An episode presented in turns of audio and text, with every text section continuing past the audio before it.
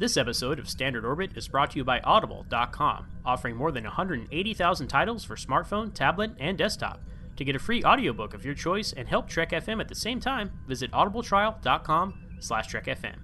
And also by Enterprise in Space, an international program for the nonprofit National Space Society. Find out how you can help science and education and become a virtual crew member aboard the NSS Enterprise Orbiter by visiting enterpriseinspace.org.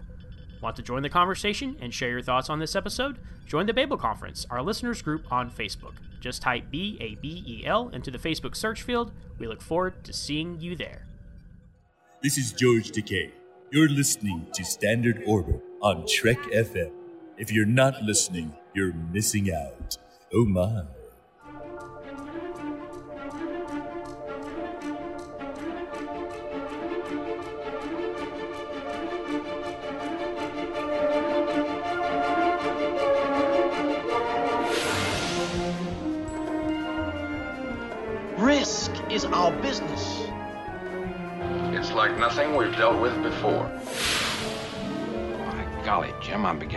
I can cure a rainy day.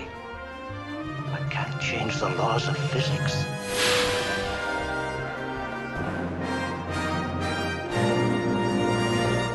Now in standard orbit, sir. Welcome, everyone, to Standard Orbit, Trek FM's dedicated podcast that covers the original and new cast of the USS Enterprise. I'm Ken Tripp. And I'm Hayley Stoddart. And guys, I'm excited because I had an adventure this last weekend to FanX in Salt Lake City. So I'm here to report about what I saw, what I did, and all the shenanigans that went on. Shenanig. Uh, okay, I thought what happened in Salt Lake City. No, that's a different. Yeah, that's a different I'm one. sorry.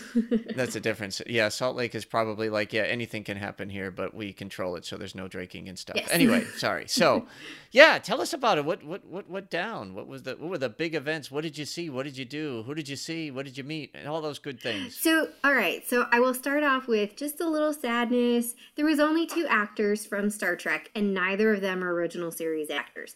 We had the lovely Tony Todd was there, and then we also had the amazing Garrett Wang who was also there. And I did run into a lot of Trekkies, which was fantastic and amazing. Um, I had some magazines left over, uh, just a handful, and I randomly passed that out to people, and it was awesome because they were like, "Oh, really?" And I'm like, "Yeah, have it. It's totally fine." So that was great. Um, I think the highlight for me, outside of something that I will discuss a little bit later, was John Cleese.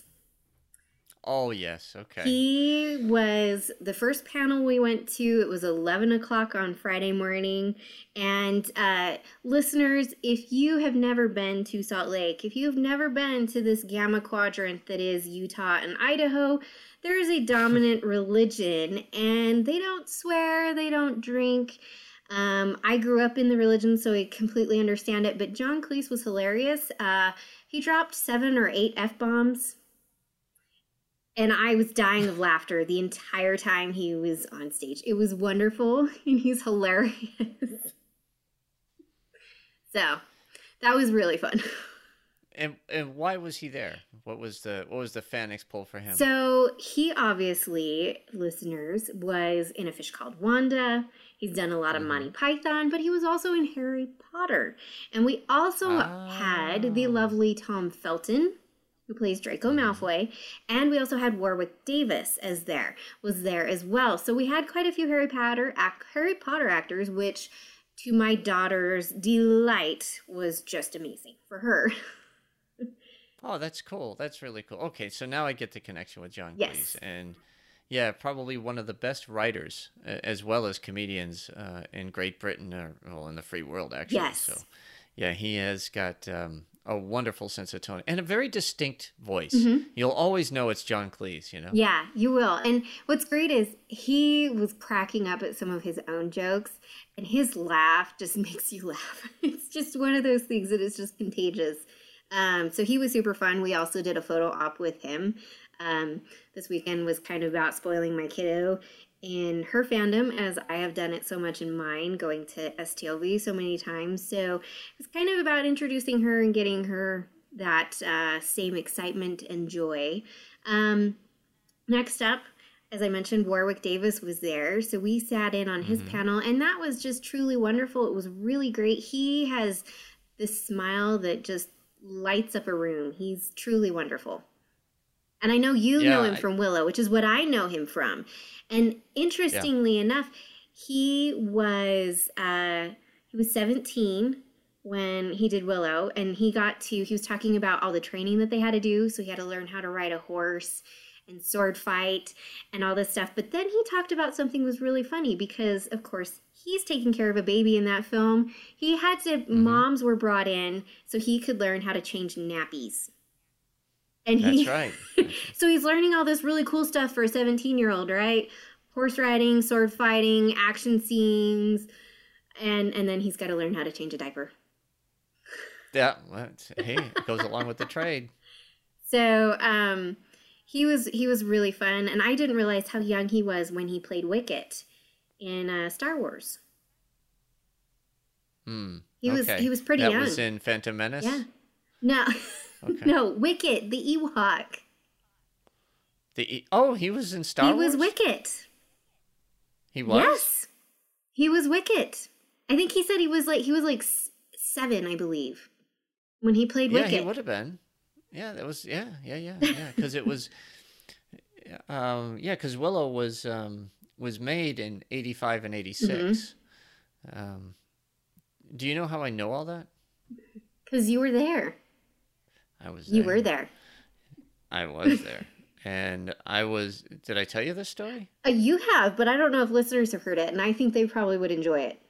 Well, I don't want to top yours. I- I'll just say that that I know uh, a lot of the cast of Willow and became good friends with many of them. and we'll save that for another adventure. This is your story, but I, I love the fact that he was there. Now, in all honesty, I never met Warwick Davis, so uh, that was that was the one guy um, because it was all filmed in Britain and done in Britain. Well, he lived in Britain, so he wasn't staying and living in the same place I was at the time where the rest of the cast was staying and living. So I, I didn't get a chance, but I always always got a kick out of him, and you know, I, but I didn't know he was in Star Wars. I, I remember him in the crowd in Phantom Menace. I remember he was in Leprechaun. Yep. Which you know, I don't know how many of those movies he did, um, but yeah, he's he's had a pretty um, a pretty busy career. He has. And again, like I said, he was in Harry Potter. So he plays Professor Flitwick. And then he's also the Goblin Banker in uh, the first film that uh, when Harry has to get his key. And um, he's also Griphook as well in the later films. The Goblin and the Okay. sword. Anyway, so yeah. So again, we had a photo op with him because Harry Potter and my kid, and me for Willow and and Wicket. So from Star Wars. That's cool. That's cool. Yeah, I, I all I can do when you start talking about Harry Potter is just nod. I know. I, I've never read the books. I've never seen a movie, so It's okay. Yeah, I it was just a little bit um, beyond. Now, my wife, huge fan, read everything. Uh, uh, Beth, big fan. so then they'll be uh, jealous. but I just never got into. oh, oh yeah. When they hear this, oh yeah, yeah. What's it, what are they saying now? Jelly? Right? I- Don't be je- yeah, I think so. Yeah. Mhm, I'll stick they with the, be. the old term. I'm I'm that way. Yeah, no, thanks. It's it's better if old people like me don't try to talk like young people. Yeah, I don't do it either. I promise. Um, yeah. So then uh, we sat in on Tom Felton's panel, and that was really fun. He's he's a delight, and um, maybe that was Saturday. Such a whirlwind. It's so crazy when you're on your feet for that long of a day. Well, let's let's just. All I remember is seeing the post that you sent when you got there, and you had a badge that said and read what? Special guest. Oh my gosh, it was Special so weird. Special guest. Yeah, not copper, not gold, not general admission, Yeah. but special guest. Hayley started walking around in a standard orbit t-shirt. Yes, I definitely was, and it was it was really exciting and crazy and weird. My best friend went with us, and she always gets the VIP package, and I was even more special than the VIP people, and it was kind of weird, to be honest. Wow. wow. A super very uh, SVIP? Maybe something, Something like, like that. that. Yeah. So, Yeah, um, awesome. yeah, it was really interesting. Um, the day we went in, we got our went in to get uh, uh, the tickets and everything, so our little wrist badges and everything. And it was really funny. The lady at the desk, she goes, "Oh, are you an author?" And I go, "No, I'm not that creative, but thank you." and um, and I remember I was like, "All right, well, let's go check out the room where our panel is going to be." And holy crap, I thought we were going to be in kind of one of the smaller rooms where they use the folding walls and because Mhm. uh, we had gone to this um, convention before my kiddo and i and we had sat in on a panel that was in one of those kind of rooms where they it's a big giant room and they make it smaller no no listeners it was really big and i was like all right as if i wasn't kind of nervous anyway. This is a really big room with like two big screens on the side and i'm like Oh, boy. oh man. Okay. And uh you know so took a picture of the room and i was just like man this is really big Well, tell us a little bit about your panel. So, who were the panelists? so it was myself it was Brandi Jackola from over on live from the edge and then it was also Zachary Fruhling from Meta Treks and to the journey and so we had our panel it was on saturday at 6 p.m we had not a whole lot of people. I was surprised, kind of actually, uh, walking around on Saturday doing different things. There was a lot of people dressed in Trek. We saw some Q. We saw a lot of uniforms. So I figured we might have more of an audience than we did. Um, I wouldn't say that there was more than 25 people there, but it was really nice. And for first time doing a panel and just kind of winging it a little bit, as uh, Brandi lives down in Utah, so we weren't quite able to connect as she was also doing stuff at the convention, um, photo ops and autographs and stuff. So we discussed a little bit about uh, season two of Discovery, which was really nice, and some of the aspects that we enjoyed. Um, some of our favorite moments, episodes, and different things like that, and engaged with the people who were sitting there in the audience, which was really nice. And there was a few listeners from the network, so that was that was a good thing. but Yeah. yeah, it, it went really well. Um, surprisingly, I was not as nervous as I thought I was going to be. I was able to eat that day, so it was good. yeah. Well, if you're not if you're not used to public speaking, Yeah. and uh, it's it, it can be a little intimidating. I can tell you, as the more you do it, the easier it gets, and uh, it is it is kind of fun after a while. But it's all about building the confidence, and that's what this was for you. I think a great opportunity to. Um, you know, to, to really expand. Uh, you know, there's a lot of people out there that, that know who you are. It's amazing to me the following you have. I mean, just your, your Twitter accounts, all that stuff. It's like, man, this this girl's got a lot of people that that that, that have a, a lot of interest in what you're doing, and I think that's that's pretty cool because as you get to more and more conventions and you get these opportunities, oh, you're gonna love it. It's great. Well, so you felt like the panel went pretty smoothly. Yeah, I think so. You know, I don't know necessarily if we got everything that we wanted to discuss, but we only had about 45 minutes.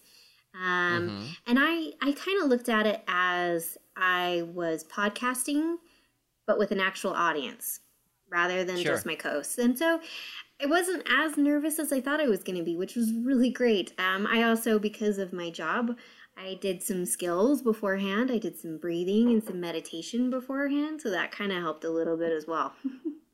And my Uh-huh. kiddo was sitting right there in the front row, so Well, she must have been very proud of mom. she was. She got a little Yeah, bored. I think she was coloring, but it's okay. she hasn't watched Discovery, so she didn't know what we were talking about. Yeah, yeah. If you were talking about the original series, that kid would have been all Yeah, in. Yeah, exactly. Yeah. Well, that's that's pretty neat though. So it was just Trek FM hosts up there. It then. definitely was. It was just us, so nobody else. I really had hoped. Um, we had talked, as I mentioned, Garrett Wang was there. We had talked to him and was kind of hoping maybe he'd show up and sit in on with us, but he probably was pretty busy. I think he had a full day of stuff going on anyway. So, but yeah, just the three of us. But we're totally down. Brandi's like, we need to do this again. She's like, let's do it again in September, and my kids all on board with that. So. What's in September? They do another FanX. So they do it twice a year. They have uh, the Oh. two day in April, and then in September they'll do a three day one. Oh, okay. Yeah. And does that usually get more um, Trek people in? Trek stars? It has before. Guest stars? hmm Usually they have a bit more. This one's a little bit smaller. Um, again, it's just a two day one, and the three day one's a, usually a little bit bigger. they have a few more people there. Um, uh, that's where I was able to meet uh, Wil Wheaton.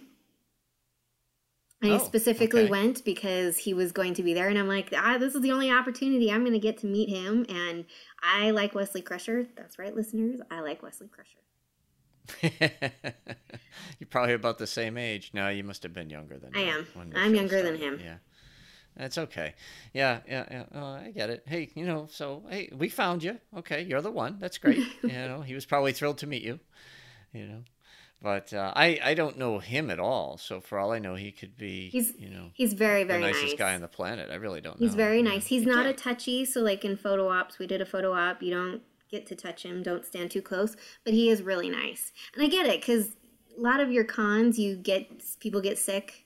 So I totally get it. It's kind of like I don't want to get sick kind of thing. But he's very nice. Actually, I was able to talk to him. Um, he signed my poster that the rest of the TNG crew um, have signatures on. So Mm-hmm. um, he was very very nice to talk to. Well, then, if the experience was good and he's a good person, so be it. You know, you can't blame people for for taking jobs and portraying characters. I mean, Will Wilton Wil Wheaton plays Wesley Crusher, but he isn't. No, Um, sorry to disappoint. There's probably some Star Trek people out there that don't know that, but it is it is kind of funny um, how you know people don't don't like a character. They take it out on the poor actor that Yeah. is just trying to do a job. you know? Exactly. Exactly. So yeah, so Yeah. that's kind of how things were that weekend. It was really fun. Well, the good news is for all our listeners is you will be able to hear this panel and this discussion. So I understand it's standard orbit, but because we have, you know, the host and arguably the star, you know, I mean, I'm sure it was the panel, you know, starring Hayley Stoddart with, in very small letters, Zachary Fruhling and Brandi. I was- but maybe not. Maybe it was all equal. No. I don't know. I was mostly in charge. I was kind of the go-to person, um, just because I I, I kind of took over everything. So I didn't take over everything, but I was the go-to person for the convention people to reach out to. Oh, yeah, Zach and I can relate. We get it. But I did record it. I took my mic so that because we had listeners asking, and people were asking me, people were asking Brandi uh, if they were going to be able to hear it. So we do have a recording of it. That's right. Oh, that's good. That's good. Well, I'll be interested to hearing that. I'm sure our listeners will too. So, sounds like you had a really good time. That's nice. I um, I'm really happy for all three of you actually, and I'm I'm really happy for the network because it's nice to have three top ambassadors. You know, I, I really don't know which order the names were in and how big the font was per person, but I am sure that that alone, um, it's great for our network. And you know, it, the um, the amount of people is, is irrelevant. It's uh, it's a good start, and then you get to record them, then you get to play them, and then hopefully, you know, if the next one's bigger, you'll you'll be brought back again, and um, you know, have uh, maybe you know uh, an even more diverse topic that handles the three things that that you guys do on the network, which would be pretty cool. Yeah, and and hopefully so. And I, like I said, I'm down for it just because it's a quick, easy drive. Brandi's very close to Salt Lake. It's a three-hour drive for me, so it's not a big deal to to easily go there. It's the closest one I get. So yeah, yeah. Well, uh, isn't the nearest grocery store two and a half hours from you anyway? So just gotta go a little further, just a little bit. just a little bit. So Ken, Okay. uh, you Yes. posted something about this possible Paramount CBS merger. It's in talks again. I- so what's going on? well, to be clear, I I I attempted to post on the Babel conference, but it got yanked. Yeah. so you'll see it on another post. But yeah, so it's kind of exciting. Uh, I don't know how long ago. I lose track of time. Three, four, five weeks ago, uh, I had posted where. Um, that uh, in, that CBS had not hired a uh, CEO. So everybody remembers probably the uh, Les Moonves, who was the CEO of, of CBS, um, was um, was kicked out for sexual misconduct. Turns out he was another beauty, but uh, he he was one of the ones that were keeping the um, the merger and the talks uh, with uh, Redstone and the Viacom companies uh, trying to put CBS and Paramount together. Uh, he was putting up quite a fight to keep that from happening. And um, a lot of it just had to do with uh, the relationship he had with Shari Redstone, who's the uh, CEO of Viacom. And uh, but because they haven't backfilled it, uh, you know, uh, there's there's been some talk out there that well, then perhaps it's time that these companies can now have that conversation because Moonves was the one that just wasn't letting it happen. And so I posted then that I, you know, I think this means that that because they didn't replace that CEO, why would you replace it only to have to let one of them go if the two companies came together? So it made sense that um, they were stalling it and not letting that happen. And then we found out there were two sources CNBC and the New York Post came out with stories the other day that said that indeed the conversations of the merger are actually underway. So that's great news for Star Trek fans, I think, because this um, this crazy relationship that exists between Paramount and CBS, and one being movies and one being TV shows, and all the legal crap that goes on between them. Uh, if if these two companies come together, and believe me, um, both companies have to do something, uh, or they'll they'll eventually just kind of spin out. Mm-hmm. Uh, you have these mega companies now with AT and T and everything that they've just acquired, uh, and and you have um, you have Disney that just ate up Fox. And so, you know, with AT and T, with and Warner Brothers all over there, uh, there's there's not a lot of studios left, and without coming together with um, the ability to put out content, you're going to get crushed. I mean, Netflix will kill you, uh, AT and T will kill you, Comcast, which has Universal, and now Disney, which is just a powerhouse. Yeah. So Paramount, yeah, Paramount's really stuck um, because you know they have a few TV networks, you know MTV and the Paramount networks and Nickelodeon and some things, and CBS has Showtime uh, that they control plus their own network, and of course they have the NFL, which is big. So they have content, but separately, it's very difficult to stream. It's very difficult for CBS All Access. You know, it's um, for all of us that that have CBS All Access. It's great if you like Discovery and you like the Twilight Zone. But if you wanted to catch a movie and have more varied content, you can't do that mm-hmm. on CBS All Access. Uh, you, you just can't. So if you brought Paramount and CBS together, it would enhance their online service because you'd get the entire Paramount library, which you know has a lot of um, legacy top performers. If you if you think about it, a lot of great movies from the past. But on top of having the whole Star Trek film franchise, you know, you've got um, Transformers, which is really big, and you know some some other key um, properties uh, like um, Mission Impossible. So it makes a lot of sense for these two companies to come together because, and honestly, they need to. They really do need to. I think it was a real mistake for them to separate uh, when Viacom did that. It was a real big play for money where the sum of the parts were greater than the sum of the whole. But everything's changed. Everything's consolidating. You need content, you need firepower, you need capital. So these two companies together would make a lot of sense. And then for all of us in Star Trek land, think about it. You know, if um, if you're a big Discovery fan and the show evolves and they eventually go from doing you know 13 episodes and they just want to put out a movie, they can do that. You know, they, yeah. they uh, they, they could go in that direction, which would be really cool. They wouldn't have to worry about you know trying to find a separate um, studio to to pull it in, or any of those things. So now that that Star Trek's taking off um, in so many different ways, with what you've got the Picard series, Section Thirty One.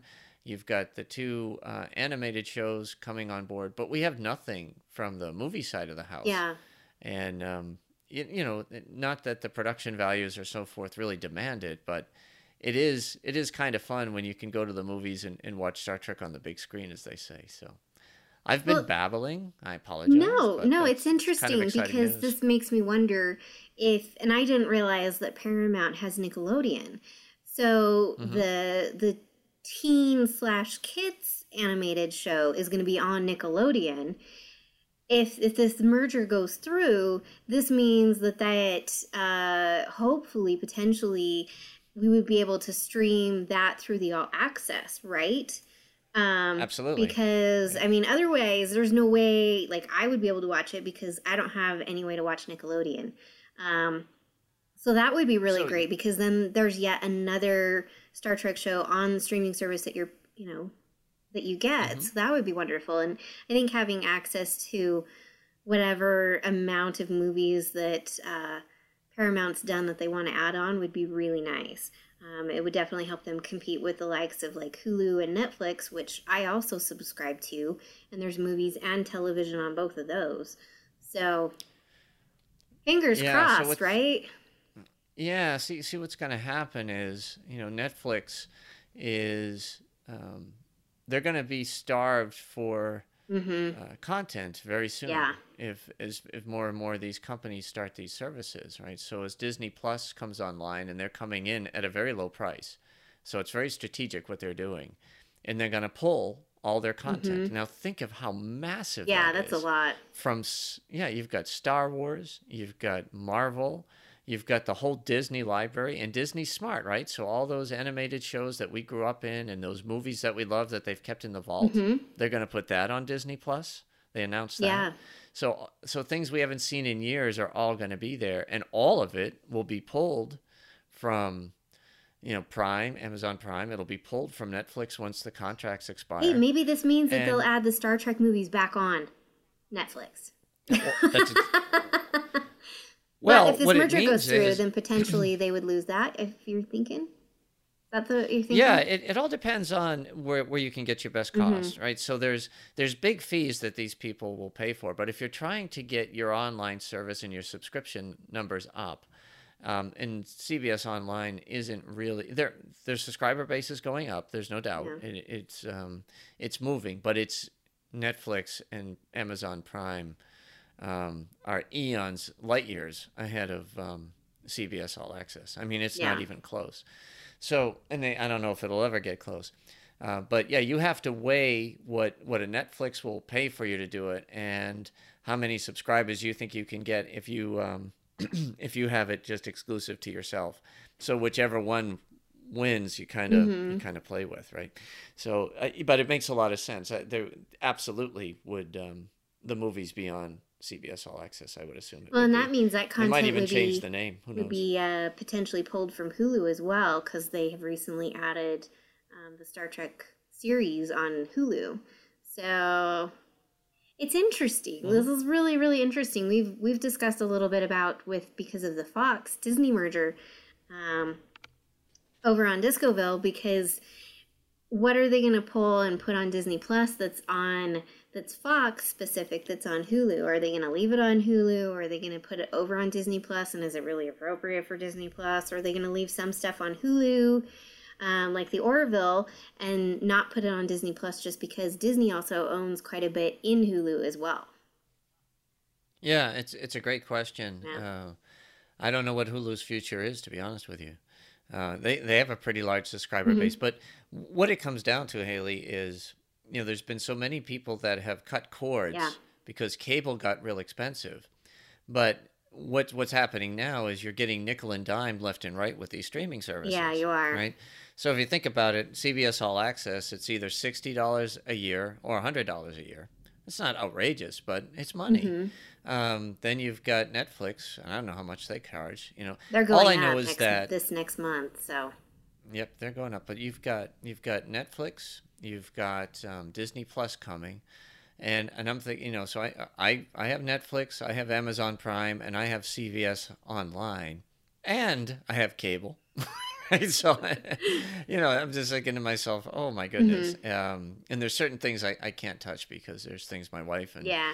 Uh, the kids like you know like they like to watch, and I just go, oh, but yeah, we could save this money if we cut this cord. But yeah, so it's it's starting to get kind of expensive. It is, and that's And- that's the interesting part. Is you know we all cut the cord, but then now we were like, well, this one's coming out, and it was fine when it first started because there wasn't so many. But then now you're like, well, when now I need this one, and now everybody's gonna be like, well, I need Disney in order to watch anything on there, and because I want to watch my Star Wars or I want to watch Marvel, and and so it is really interesting. You're almost going to be paying as much as you would for cable to have all these different subscription services. That's exactly right. And so that's why I was saying at the beginning, content is king. So you know, if you want to watch your favorite stuff, there won't be a Netflix in theory or Mm-hmm. a Hulu in theory that has that potpourri that uh, you know of all those different network stuff. Uh, there just won't be. Yeah.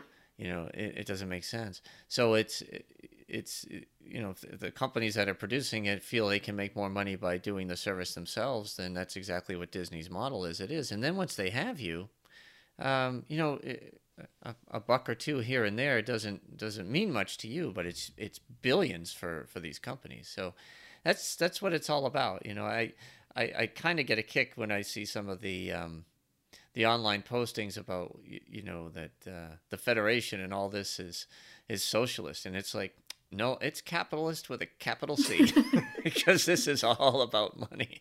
Every single thing that is done, produced, or whatever is about, you know, of course, I want good quality and good entertainment because then you'll pay for it. And if you pay for it, they make money. So it's, you know, the quality has to be up there. But yeah, it's, it's amazing. But yeah, these two, um, these two these two companies really need each other. And if it doesn't work out you could see you know verizon might be on the hunt for something to compete with at&t we'll see. Mm-hmm. but uh, it's it's becoming you know um, there's there's so many networks so many channels so many streaming services but it's all going to be under maybe three or four umbrellas yeah. in the near future. And that's incredible to me you know? It's definitely definitely crazy. Yep. Buckle up enjoy. So we'll see if this prediction comes true, so I can boast on on my posts and all that other stuff. But uh, yeah, I'm, I'm hoping that uh, smarter heads prevail and you know this company comes back together because they, they truly do need each other. So it'll be it'll be fun to watch. I I know I'm a very boring person when I say that mergers and acquisitions are fun to watch, but that's my life. Right? So that's, everybody's that's got their into. thing, Ken. And honestly, this one should excite fans because this could potentially increase our chances of, you know, not necessarily made for television movies because you know can we call it that anymore with all these streaming services? But like a mini series or you know just a movie that's just released online and through these streaming services that through characters that we love. Like i know people have mentioned about maybe if we don't get a pike series maybe either a pike mini series or a pike movie and that would be great, but we can't have that really until we have this merger really happen. So I think this is something that would really benefit the fans and I think would be a really good thing for Star Trek going forward. No, you're, you're absolutely right. You're absolutely right because, um, you know, Paramount's in such a way. You see, I mean, the, the Star Trek 4 movie they wanted to make is stalled. Yeah. Um, and it's stalled because financially they can't afford these these two top stars, you know, are, are just demanding whatever they're demanding. You know, is it fair? Is it right? I really don't know, but they can't afford to do mm-hmm. it. They, they really are capital stressed, so they've really been focusing on the tent poles that they know are really successful and bring in global audiences like Transformers and um, Mission Impossible. Yeah. But most of the movies they're making are kind of you know Quiet Place and you know low budget, high return type mm-hmm. things, mm-hmm. and that's that's that's where they're going to play for the near future, and that's what they said they were going to do. If you bring in CBS, which is very profitable, they do well. They do. That gives them you know more capital uh, to play with, and then you can take some some bigger chances if you know that um, if the movie doesn't do great, well then you can put it on streaming on top of the DVD sales and you can make it part of the library, or you can kind of capture those costs as part of a larger department. So it's there's a lot of things you can do financially when the two come together that uh, could help us in the Star Trek world. We'll we'll see. We'll see if it's work because I I miss my uh, original series stuff. I really do. Yeah, I I sure want that other film. Yep. Always will. Yeah, me too. mm-hmm. Well, Ken, I'm I'm hoping the listeners will enjoy this next bit. We are, like I said, going to share the audio from the panel. Um, please give us feedback, good or bad. I will take it with a grain of salt because this definitely was a learning experience and something new for the three of us who did this. So I'm excited to share this with the listeners. All right, let's listen in, and, and good for you for getting this done, and, and thank you for this recording, and enjoy everyone. We'll talk to you next week.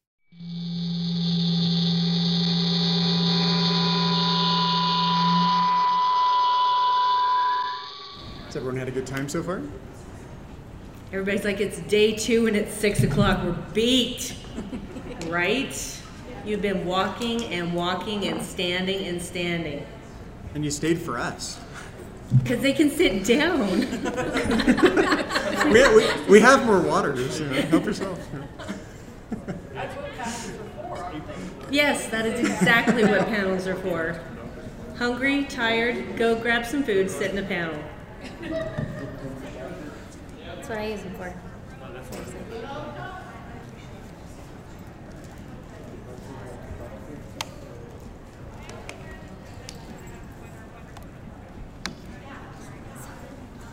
they go again.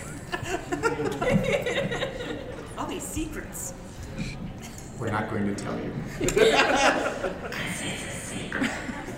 Collusion! Too soon?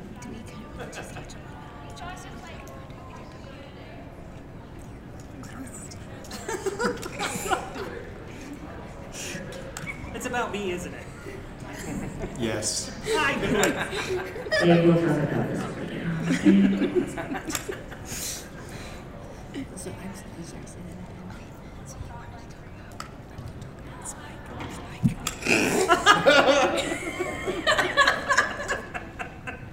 Welcome to what it's like when you podcast. This is. It's okay, I'm live tweeting it out. You're good. This is Billy. This is Billy. It's Billy. Billy.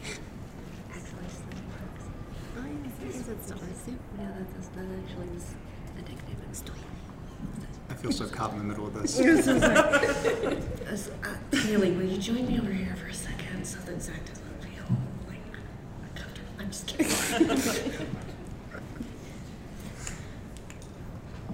All right. Well, welcome everybody. Um, I'm gonna have to look over you over my glasses because if I look at you with them on, you're all blurry, but then I can't see this. Uh, welcome to our discussion of season two Discovery. Has everybody watched all of season two? Because otherwise, you're gonna have spoilers. So many spoilers, guys. Yeah. All of the spoilers.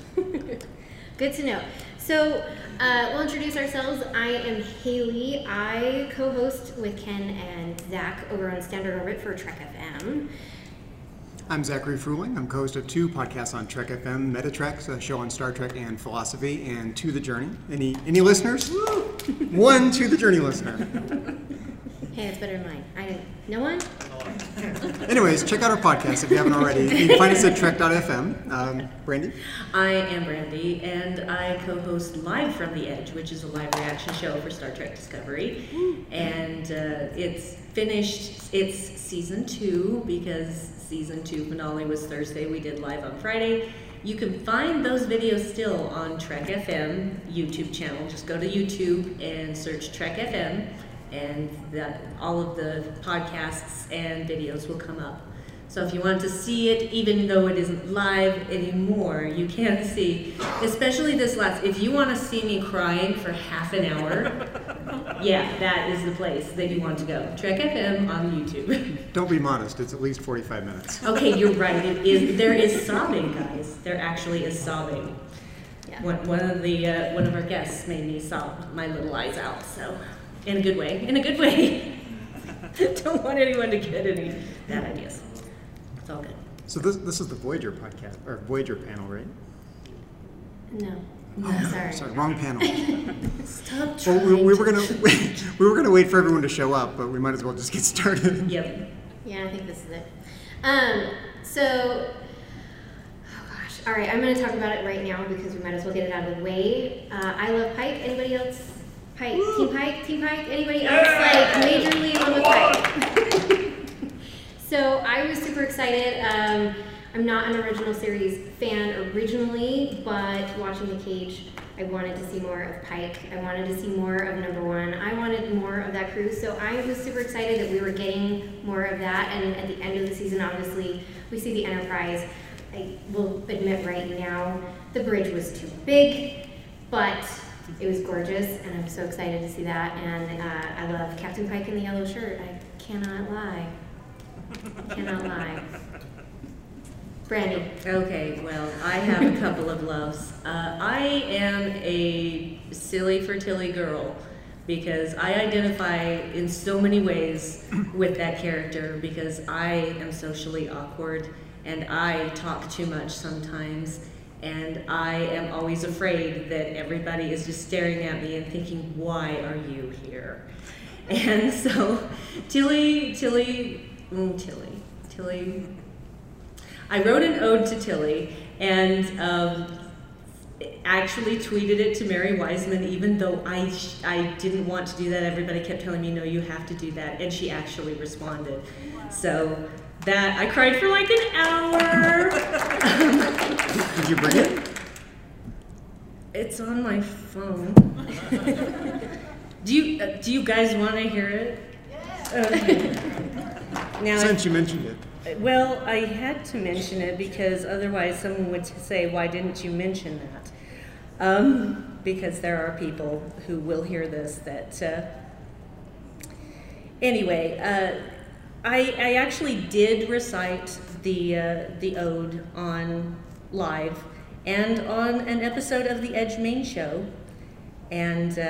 I'm getting very nervous because I have forgotten where my app is to pull that up. I'm sorry, guys.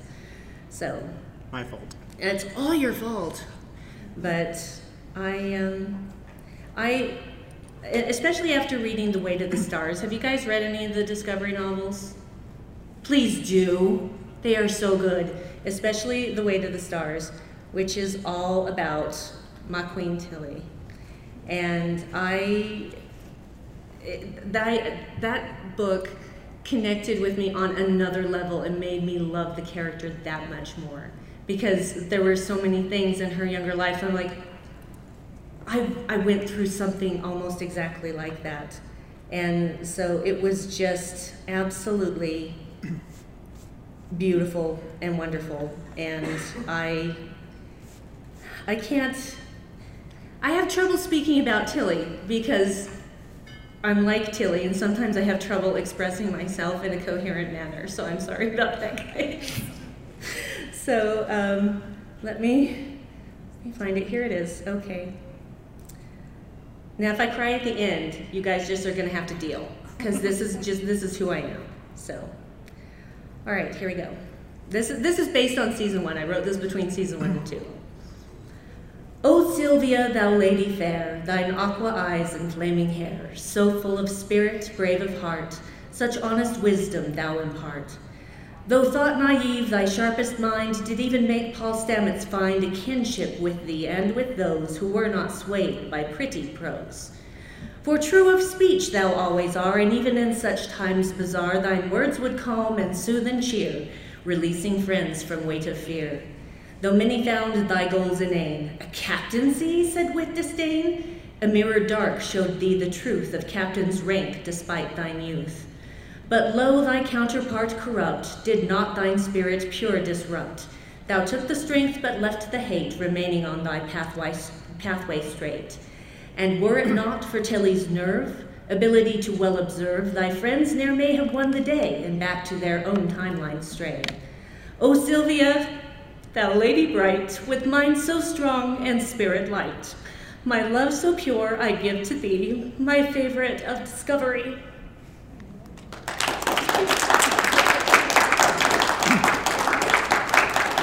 There's gonna be a notice box soon. Yeah, I kind of, I kind of want the sequel already.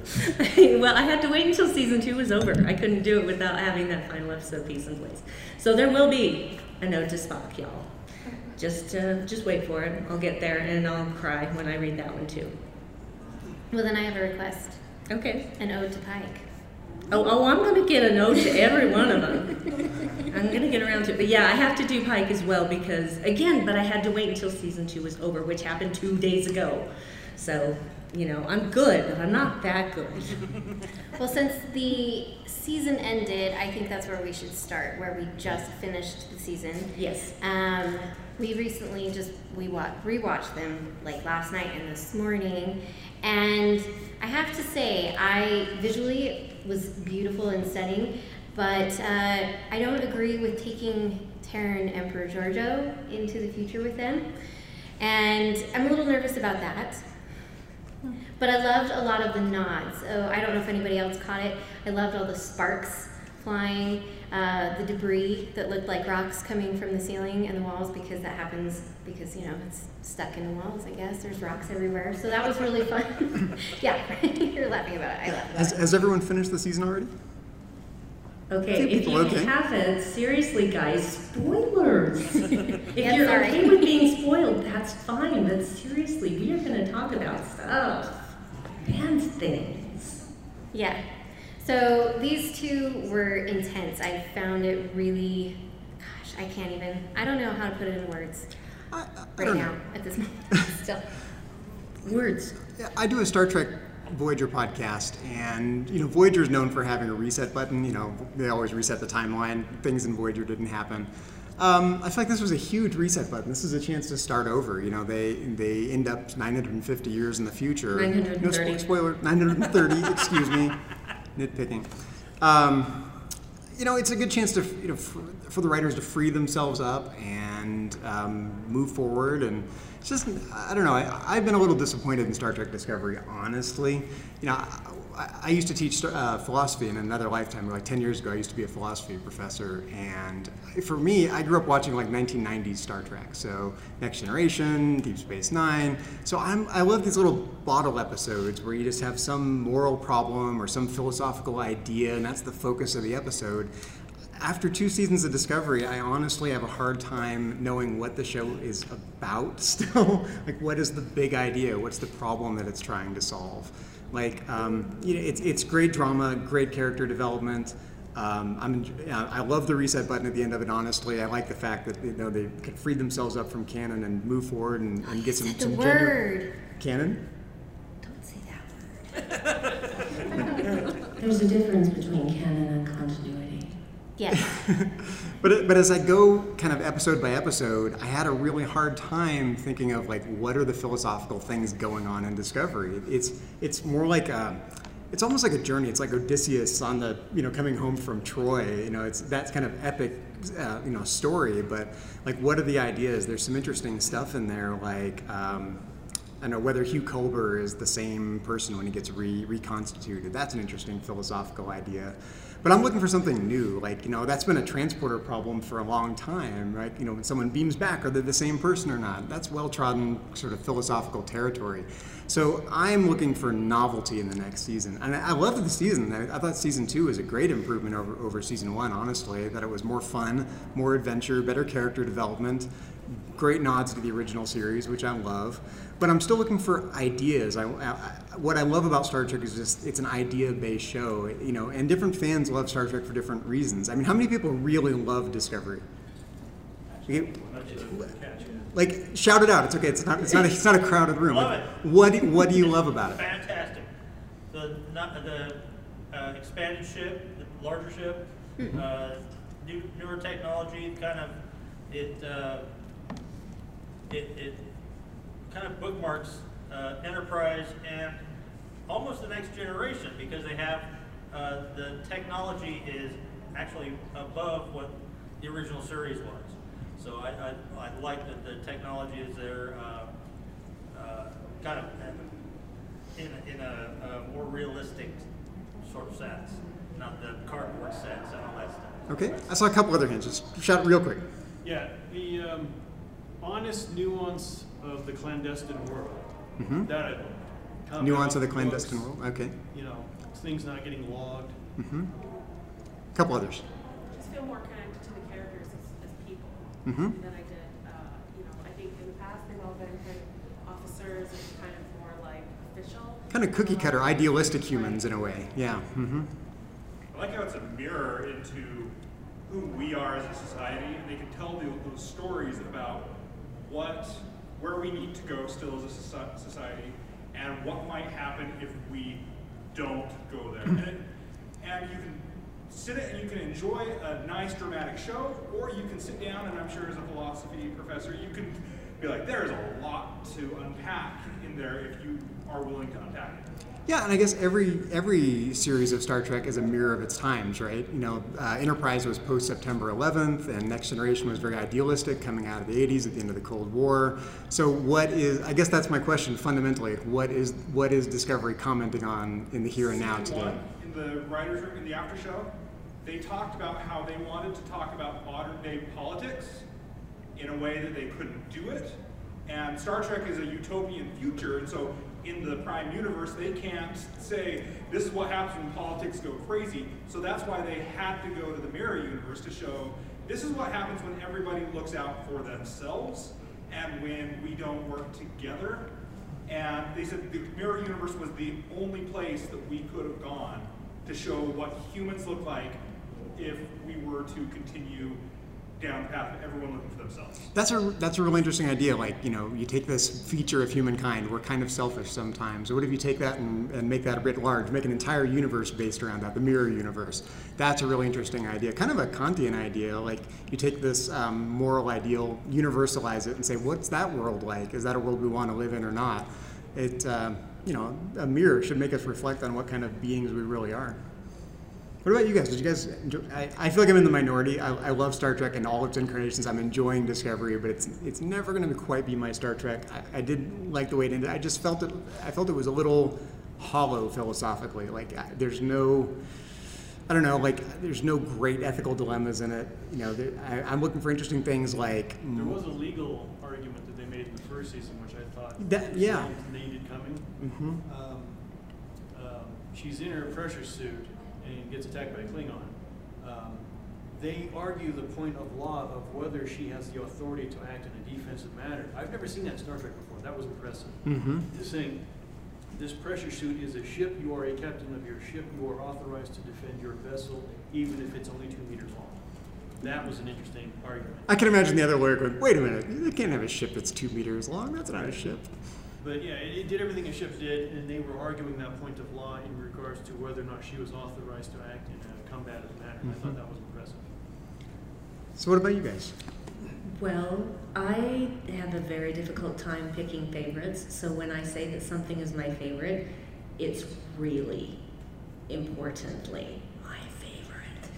So up until this time, I have I, I'm old enough to have watched the original series and reruns in the 70s. Grew up watching Trek, family thing in our house. We all watched it together. And when Next Generation came along, we were all super excited because more Trek is good.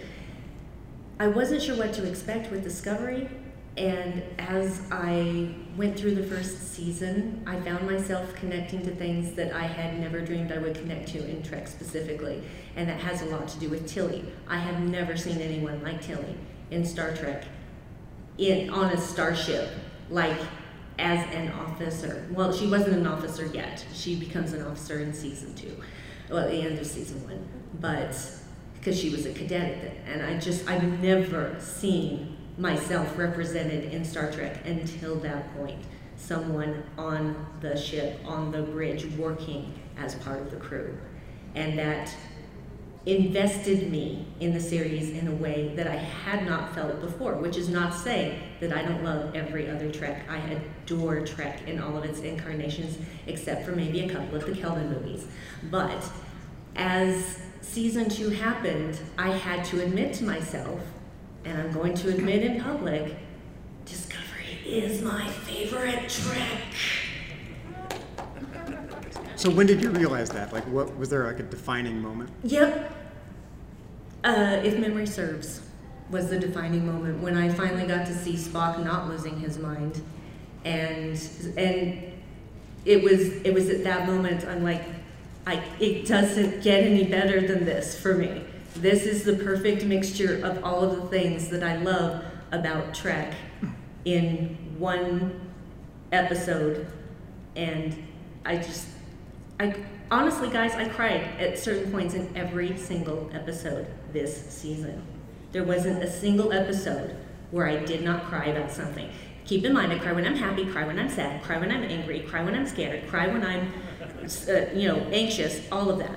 Crying is my go-to thing. But to have something make me that moved that I cry every single episode, how could it not be my favorite? How could it not? And I'm not ashamed of it, obviously. That, that's the one where uh, Sarek finds uh, Spock in, hidden in the in the temple, or No, that is that is our uh, going back to Talos Four episode, And once Spock is himself again, and just that entire episode and Ethan Peck's performance as Spock, you guys, Ethan Peck's performance as Spock, we need to talk about that so much more. so much more.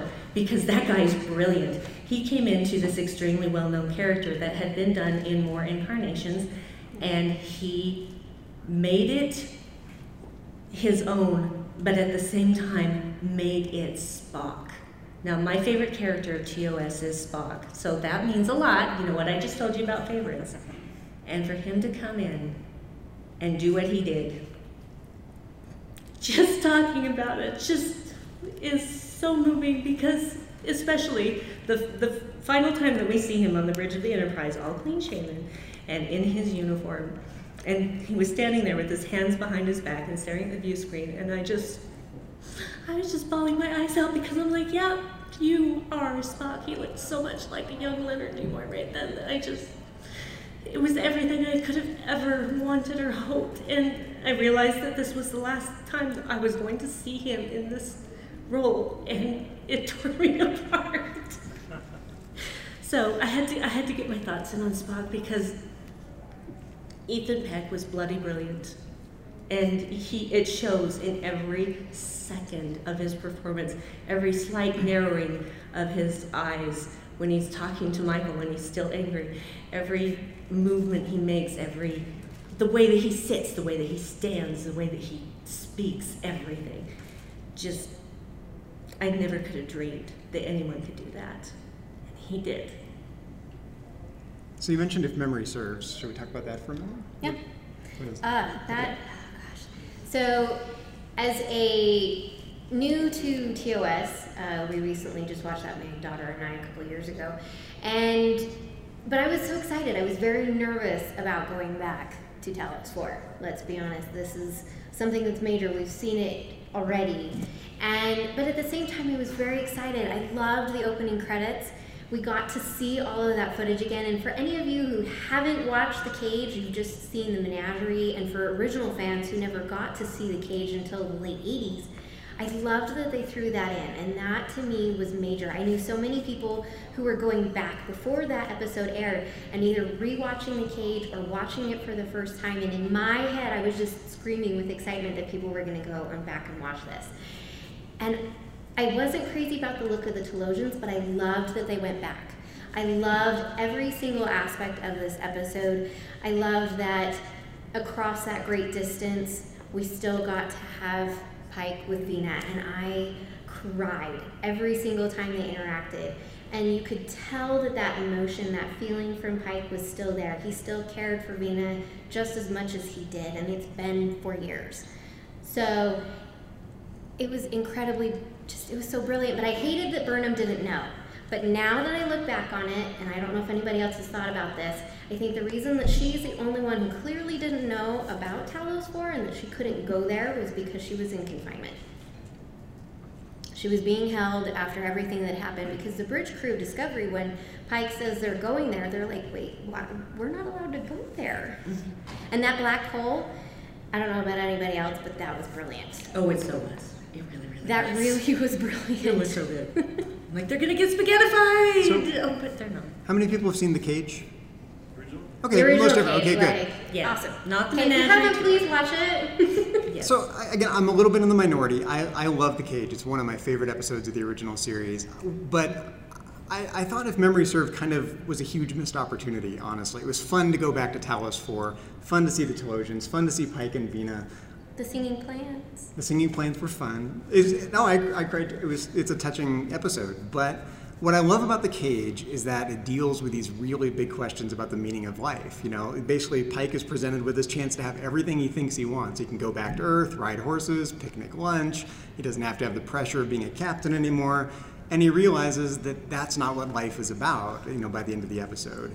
Um, so there are these questions about about happiness and choices and pleasure and just you know a great philosophical analysis of those things, all in dramatic form. And we didn't touch on any of that in, in If Memory Serves. So I, I feel like the, all the things I love about the cage, it didn't touch on for me. But I think though this you can take a look at this episode and say we get this and then we get in and I'm sorry, I'm really bad with episode titles.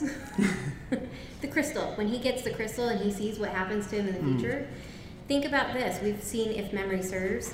That's that turning point where he says, okay, this is going to happen to me in the future. I can go back. And I can, and so we get what we see in the menagerie.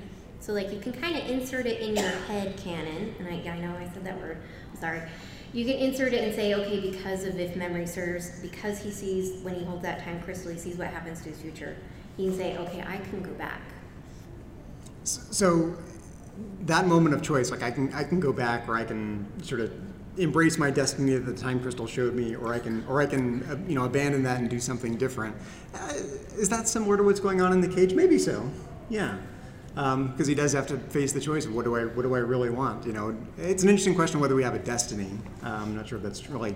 It's almost more of a mythology kind of question, and do we have a fate? You know, rather than a, a, a destiny per se. But um, yeah, I don't know. I don't know what to make of it. It's. I guess that's my the trouble that I'm having in the entire season. It's like I love the I love every episode, but I don't know what to make.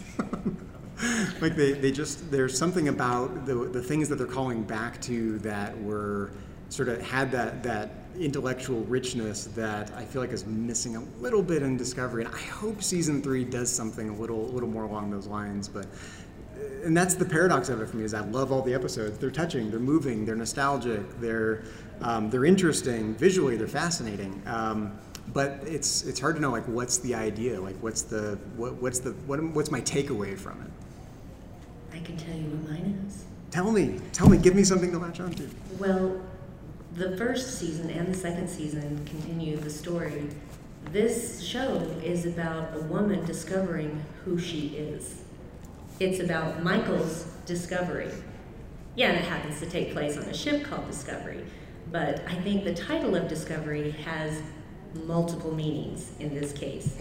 And Pike even says to her, when he's you know she's made it clear that she is going to take discovery into the future and she's not coming back he says you know how many of us get to discover our own hearts? You have discovered your own heart. And that is so true. How many of us have actually gone on that journey? How many of us know our hearts and know what our purpose is and know what it is we want to do with this life and she has been working through that. She she thinks she knows, and every time she thinks she knows, something has happened and it's been taken away with her, away from her, whether through her own actions or the actions of others. And then after she is brought on to discovery through no accident, that is when her journey truly begins, and it ends.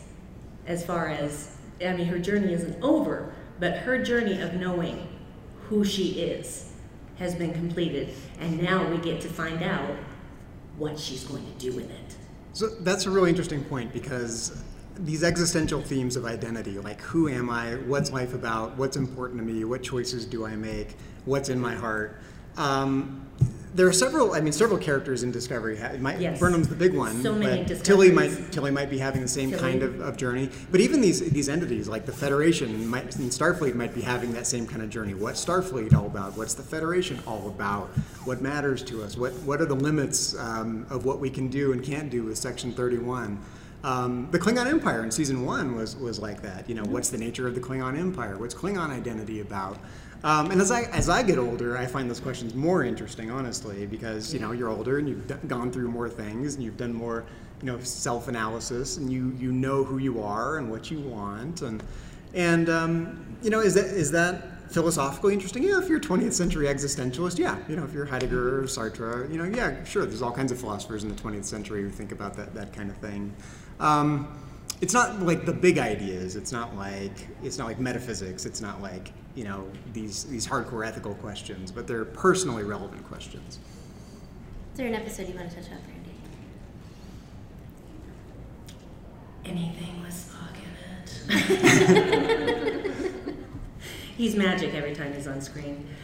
I there there are so many episodes. It is again, you know how I am about picking favorites, but the the big turning point for me was if memory serves. Not only because of the harkening back to the cage, but also because we finally get to see what Michael did to hurt Spock so deeply. And that was one of the most brilliantly edited scenes because they kept switching out the older characters with the younger characters. Sometimes it was an older Spock with the younger Burnham reversed, or younger Burnham, or older Burnham, younger Spock. Sometimes it was both of them as children, sometimes it was both of them as adults. And just tore me apart. Tore me apart. So that was that was the turning point for me where I finally understood the motivation and Michael's deep, deep sorrow at what she had done, which, you know, he of course has to tell her it's not because of you, it was because of me that the logic extremists were after us. It had nothing to do with you.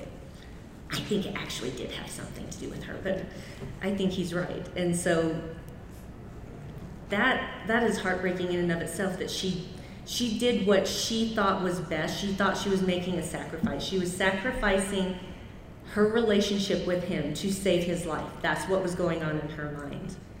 And that's not it wasn't even necessary. How horrible would it be to find that out after what, 15 years, 20 years? However Yeah. long it had been. I, I guess it would be about 20 because it was 20 when her parents were killed. So we thought. So, yeah, that just there was so much in that episode that colored everything that came after it and really defined their relationship. And then I got to watch them put the pieces back together. And it was so wonderful. like that final scene between Burnham and Spock when she's about to go into the future and he says that he loves her in Vulcan. I'm like, yes! So just, it's hard for me to pick a specific episode that I feel extremely strongly about because I feel extremely strongly about all of them. But if I had to pick one, it would be if memory serves, because that's the point where everything turns and everything that happens from there on out is a result of them dealing with this thing that happened when they were children and how they are going to push past that, if they are going to push past. So um, I'm going to mention one episode that I really enjoyed. Um, I hope you guys can discuss this as well. I think the second, the second episode for me, New Eden, was a major turning point. That one is hands down, I think, my favorite of the season outside of the finale, and I mean the second part of the finale because I know it's a two-parter. I think this is probably you were alluding to the bottle episodes where it's just an episode in itself. We still have this over arc storyline, which I think is really interesting. I think people who love DS9, they love the episodic television, and that's what we're seeing nowadays. We don't. It's not or not episodic. Oh my gosh, I do this every time. We talk about this on Standard Orbit. I like single episodes. I want it to be done in a single episode, and that's what New Eden felt like to me. It's still tied into the rest of the season, but it wasn't. And I think DS9 fans, they love that long story. Everything's dragged out. There's little bits here thrown in and there. But I love the original series. I love TNG. Single episode, maybe two-parter every now and then. So this episode for me really felt that way and I thought this is a great way to start this. We have this red signal, we have these people, they've come from Earth but they have no knowledge of anything that's happened past World War III which was really interesting and I want to know more about these people so I'm kind of excited that they're going to Terra in season three and that's where we're going to find the ship and we're going to find the crew and it's going to be really fascinating to see where they're at now Terra and we're going to see where they're going to go where the crew's coming on and who knows what influence they're going to have on their culture and civilization. So I think that's really interesting but I loved those moments in this episode. I love the end scene where Pike beams away and I just it was so great he left that light and I loved it I'm, glad, I'm glad you mentioned New Eden. Yeah. I was just going to say Jacob No, go it. reminds me of my friend uh, Joe DeGenero. Not not one that's on track Trek FM. He's a local guy, but he just just his mannerisms and the way that he would you know had kind of sleepy eyes. I'm like, oh my gosh, it's Joe. so th- Jacob is just Joe in, Yeah. now to me. So You know, given everything I said about Star Trek and philosophy, the other thing I love about Star Trek is just the exploration aspect. Strange new worlds, right? This is part Yeah, of what we, a love about Star Trek. We got a planet finally, and I feel like that's part of what's missing too. Uh, you know, I want to see strange new worlds, and it'll be interesting to see what happens. You know, after 900 years of, of evolution on that on that planet, but. Um, it's an interesting question. I mean, for us in general, like, you know, what, where will we be in 900 years? I mean, that's an interesting question. You know, we don't think about those questions very much. We focus on our own little narrow, narrow lives, right? You know, and they'll be over in a blink of an eye. But as, as I get older, I'm more and more attracted to like ancient history and, you know, these, these long-term historical trajectories. And I, I've got interested in ancestry and genealogy. And so I'm like, wow, yeah, okay, an, an Earth colony way out in the middle, where, wherever it's supposed to be. I can't remember. I'm so bad at details. But like, it's out there somewhere. It's in Where the is beta it? quadrant. It's in the beta quadrant. Okay. I, I can't remember those things. That's what you have me for. Yeah, exactly. Right. But th- I guess that's my point. There's all kinds of different Star Trek fans out there. Some people love the mystery. You're like, oh wow, who's the Red Angel? Like I didn't. I found this the most boring question. Who's the Red Angel? Um, some people love mysteries and they love you know intricate plots and trying to figure out the details and that's not me but um, i love seeing a strange new world and it's, it's interesting to see if you, if you took a pocket of humans from all different cultures and different religions put them on another planet what would happen? Would they would they would it be an idealistic you know um, star trekky like like colony? You know would, they, would it be a peaceful place? Would it devolve into tribalism and, and would people be warlike? So uh, new eden was one of the most interesting episodes of the season. It, it really made me go okay maybe this is going to turn out okay after all and then they kind of dropped the ball from there for me. But I, I have to say though getting back to the end of the of the season uh, Such Sweet Sorrow, I thought seasons one and two, or episodes one and two of, of Such Sweet Sorrow were what I wish Discovery had been. I'm, I'm glad that they ended with that because maybe it'll be more like that going forward. Yeah. So, New Eden, what do you think? New Eden, I very much enjoyed New Eden. I love the concept of them taking all religions and just smashing them together. Yeah. And just taking all these different parts of holy books and copying and pasting, basically. It's very New It- Agey. Like, it you know, is they're- all religions New say the same thing, but they don't, right? No, they don't. But They're, they're basic tenets of all religions that are the same. Uh, basically, most religions are like, just don't be a jerk.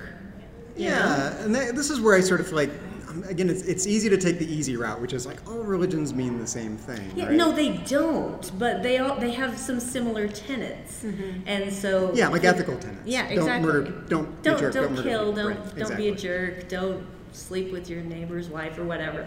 But it, to to actually form a cohesive belief system based on all of those religions, that I don't know how they did that. All around the Red Angel, though.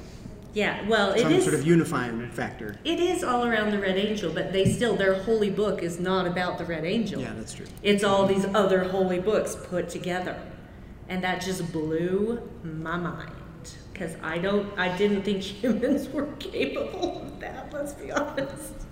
But that's the beauty of the Star Trek future. Is obviously humans are capable of such things, and that's that's the thing I think that Star Trek starts to show pretty much from day one of the original series.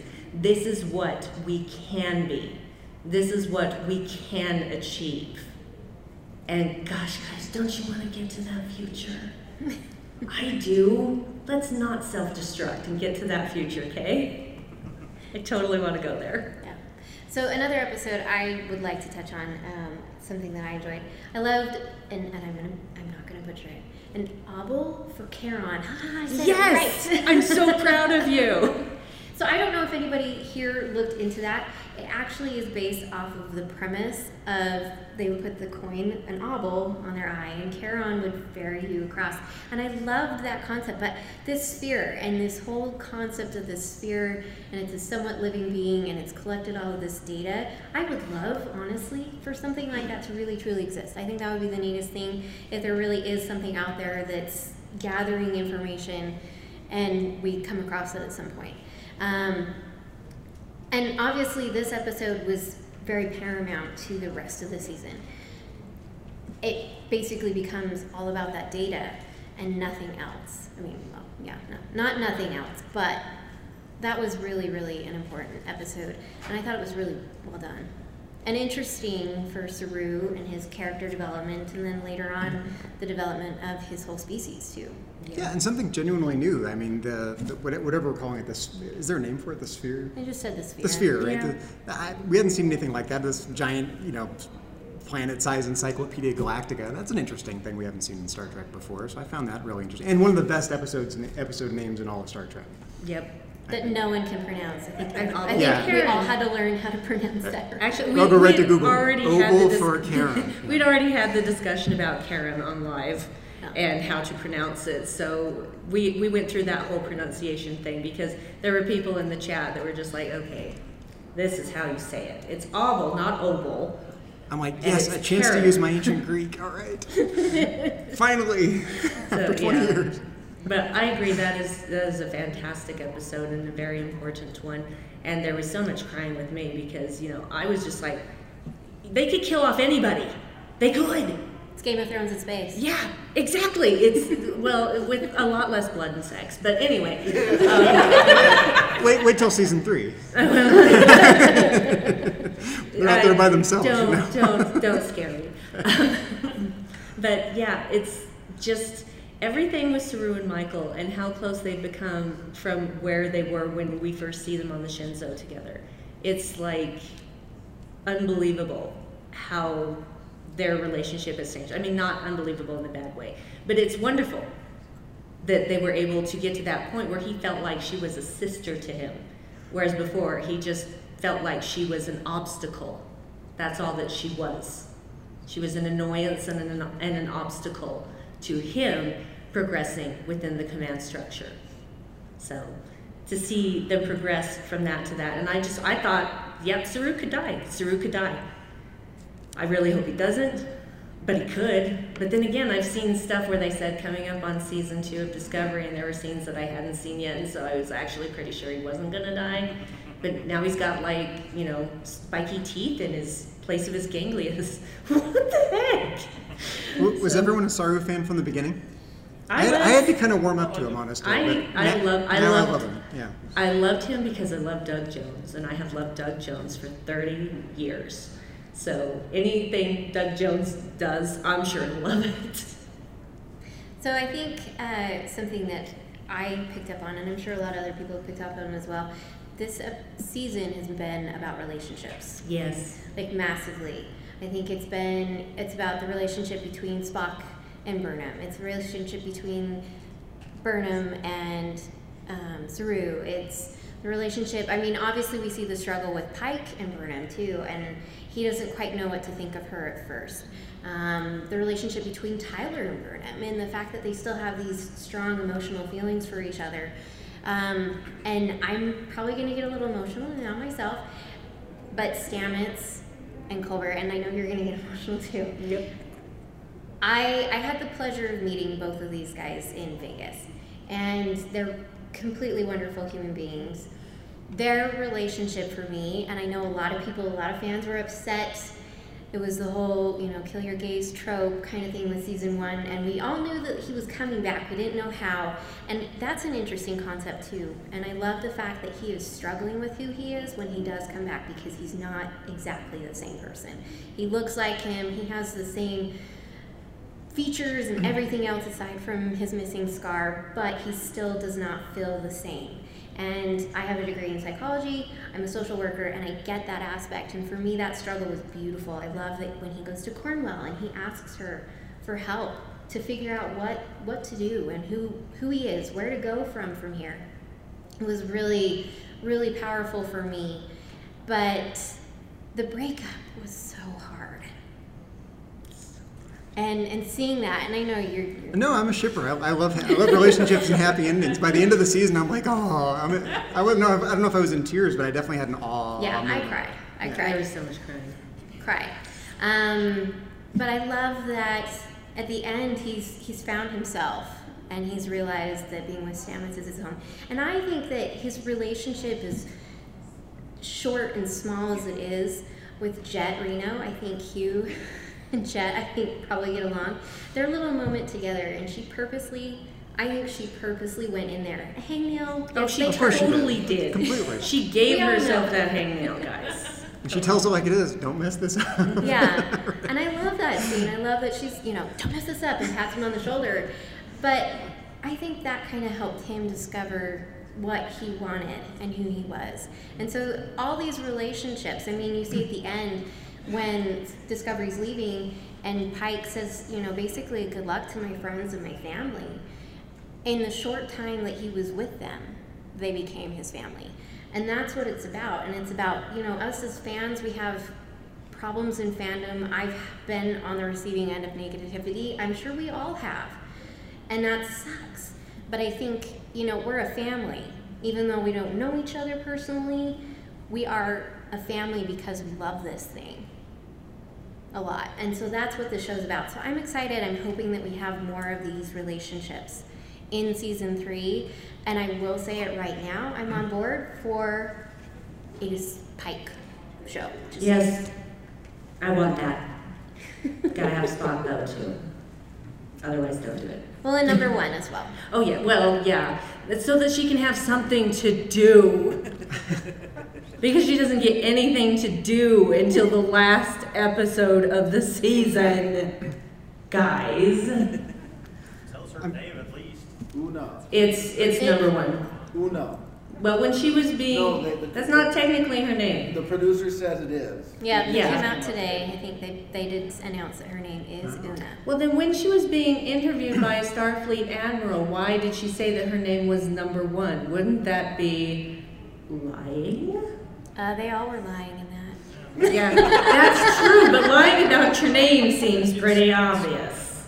It's, it, it's, there's uh, very many gradations in legal defense about what is an actual lie versus failure to cooperate. Yeah, right. Sophistry, I tell you, sophistry. well we're short on time but does anybody have any questions for us no questions Oh, was, it, nec- was it necessary to, to uh, drop the torpedo into the, into the Enterprise and have the Admiral die? You know, I, I look at that, she was incredibly brave. Yes. She was incredibly brave. And yeah, it might not have been a necessary thing, but I think it gave her something. And it also kind of kind of did give number one some stuff to do as well. And I love that moment when they grasp their arms and stuff like that. Um, so I think it was just a way, beautiful way to send off her character. So, but I agree, it was kind of could have necessary. She probably said, "Give me a good death scene." Yeah. Yeah, I, I feel like for the first time in Star Trek, really, I felt like men and women were equal in getting stuff done. Mm-hmm. And women were extremely at the forefront of the, of the last episode, getting stuff done. I'm not saying the guys didn't do anything, I'm not saying that. What I'm saying is, it was nice to see everybody working together, everybody having something to do, and getting it done. And even when they didn't know exactly what they were doing unless they were blindfolded because they'd done it once on, for a drinking game. You know, without those shields, they couldn't have gone through the wormhole. Tilly saved the day. so, yeah, I love it when Tilly saves the day. So, but yeah, it just for the first time, I have finally felt that Trek is for everyone. That everyone is being represented and it's a marvelous feeling because nobody has ever been able to say there's gay people Pe- gay people exist in star trek well of course they do. But now we see it. And it's just normal. It's fine. Because we are all just people. It doesn't matter what our sexuality is, what our gender is, what we identify as. We're all just people. And I think that Discovery demonstrates that in every episode that they had made. Any other questions? Um, what do you think about the anime influence on Discovery, especially with the design of the red suit, the Red Angel? The Red Angel is so anime. I'm not a huge anime fan, so what, what is it? Is, is it a directly derivative of something? It's very derivative of just the design, the wings that fold out that are very mechanical. That's Mhm. very anime, and during that two-parter, the battle sequence, the space battle, is extremely anime, where you just have these little pops of lights as things explode from the distance. Yeah, that, that wide shot was very anime. We, we've watched a lot of anime I was to say I have no knowledge of this, so I don't know. But Yeah, it was, it was very, the a lot of it. Assembles too, Mhm. uh, comes across and kind of assembles itself, kind of like an Iron Man suit. Yeah, it was it was similar to that as well. But yeah, I was I was reminded of um, Neon Genesis Evangelion. I was reminded of Gundam. I was reminded of Alita Battle Angel. I mean, there were so many things I was reminded of, but not. It wasn't. I didn't ever feel like a ripoff. I just thought like, oh, that is so anime. Like. Autobots roll out, kind of. No. no. It's the last anime I watched. No, sorry. well, if there's no more questions or anything, we're we're done. But thank you for No, coming. no, Uh, tell people, tell people where they can find us. Oh, oh, oh, I'm Where sorry, can people find you, Hayley, when you're not coming all the way down here to do a panel at FanX? Uh, yeah, you guys, if you would like to, again, I'm over on Trek FM, Standard Orbit. You listen to me over there. You can find me. Um, I'm going to preach another podcast that I do, uh, Discoville. We talk about Discovery, and we also talk about the Orville because, yes, that exists, and you can like both. Yes, you can. Yes, you can. You can like both. I like both. Um, if you'd like to follow me, you can follow me on Twitter. Super easy. I am at Trekkie01D. Zach? Okay, well, you can find me on two podcasts on Trek FM. One is To the Journey, which one person knows. we talk about all things Star Trek Voyager. Um, and I, I'm glad you mentioned family because that, that's what I love about Voyager is the, the family aspect of it. And I'm, I'm glad Discovery has that same kind of connotation. So maybe in a year from now, Discovery will be my favorite. But you can also find me on a show called Meta Treks where we talk about Star Trek and philosophy. You can follow me on Twitter. My handle is just my name, Zachary Fruhling. It's hard to spell. You can look it up on the sign out there. Zachary uh, Fruhling, F R U H L I N G. Follow me on Twitter. Well, and I already said that I was on Live from the Edge, which is now on hiatus until season three. That was as hard as saying goodbye to Pike and Spock, guys. So uh, you can find me there. You can find me on Twitter at Brandiwine12. Brandi is with an I, and 12 is the number. You can also find my alter ego, Dark Amy Nose Rockets. Do not ask. I'm not going to explain that joke. You'll just have to go back and watch all of season two of Live from the Edge, and then you'll find out why that happened. Uh, I do a podcast with my wonderful husband Dave called the Dark Corner Podcast, where we look at all kinds of nerdy things from a bit of a darker perspective. There is adult language in that, mostly from me. I have a potty mouth. And uh, also, right now, I am appearing from time to time on the Twilight Zone podcast, which you can find at thetwilightzonepodcast.com, with my fantastic friend Tom Elliott. And we are covering the new Twilight Zone series right now that is currently airing on CBS All Access. And in fact, you will hear me in next week's episode about. Uh, Wunderkind. yeah, Wunderkind is the name of that episode. That'll be an interesting one to talk about. so those are all the places you can find me. Thanks for coming, right, thanks for guys. coming, Thank you so everyone. much. Thank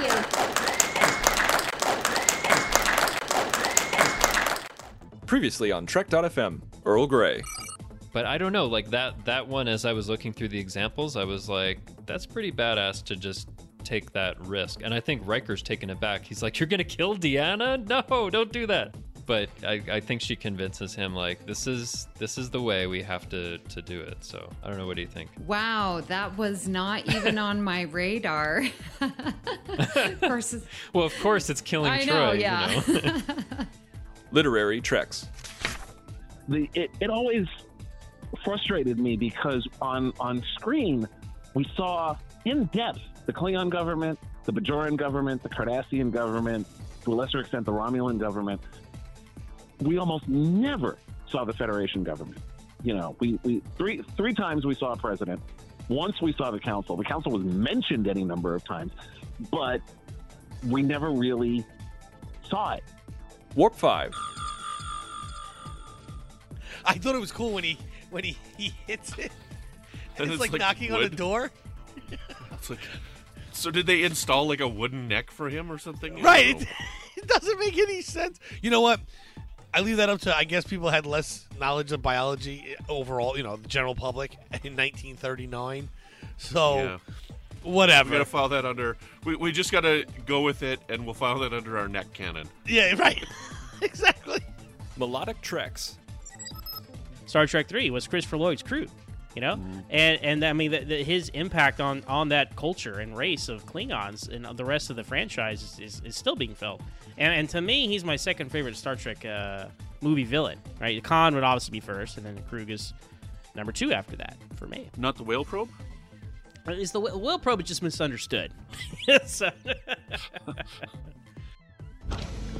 And that's what else is happening on Trek.fm. So check out these shows and find out what we're talking about in your favorite corner of the Star Trek universe and beyond. You'll find us wherever you get your podcasts. If you're an Apple user, get the show on iTunes or the Apple Podcasts app.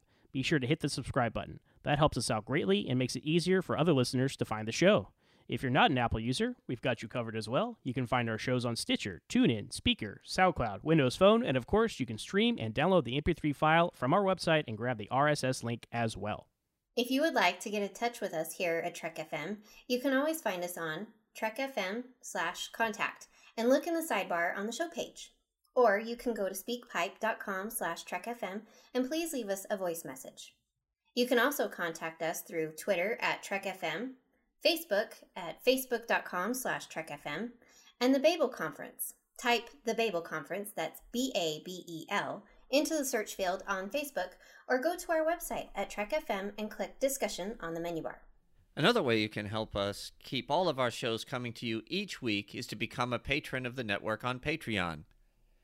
If you visit patreon.com slash trekfm, that's P-A-T-R-E-O-N dot com slash trekfm, you'll find our current goals and different milestone contribution levels along with all the great perks we have for you.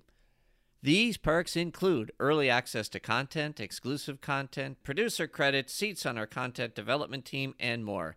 We really appreciate any support you can give us and hope you'll join the team. Again, you'll find the details at patreon.com slash trekfm. Speaking of Patreon, thank you as always to our associate producers for Standard Orbit. They are Norman C. Lao, Nick Anastassiou, Tim Robertson, Richard Marquez, Corey Elrod, and Dan Rhodes. You guys, uh, your your contributions, your help, your support mean the world to us, and we appreciate you being associate producers on Standard Orbit. So to find me on the interwebs, you can find me on the Babel Conference. I'm there all the time, or you can find me on Twitter at Boston SCPO. As for me, you can find me on Twitter at MooreonZach. That's M O O R E O N Z A C H. I'm also the host of my own podcast, Always Holding on to Smallville, where we talk about each and every episode of that young Superman show. You can find us on Twitter at Always Smallville with one S. You can find me on Twitter. I am at Trekkie01D. Celebrating Trek Tuesdays. That's tomorrow, everybody. Wear your Trek. Yes, and use the hashtag Trek Tuesday. So thanks everyone for listening, and join us again next time here on Trek FM for another episode of Standard Orbit.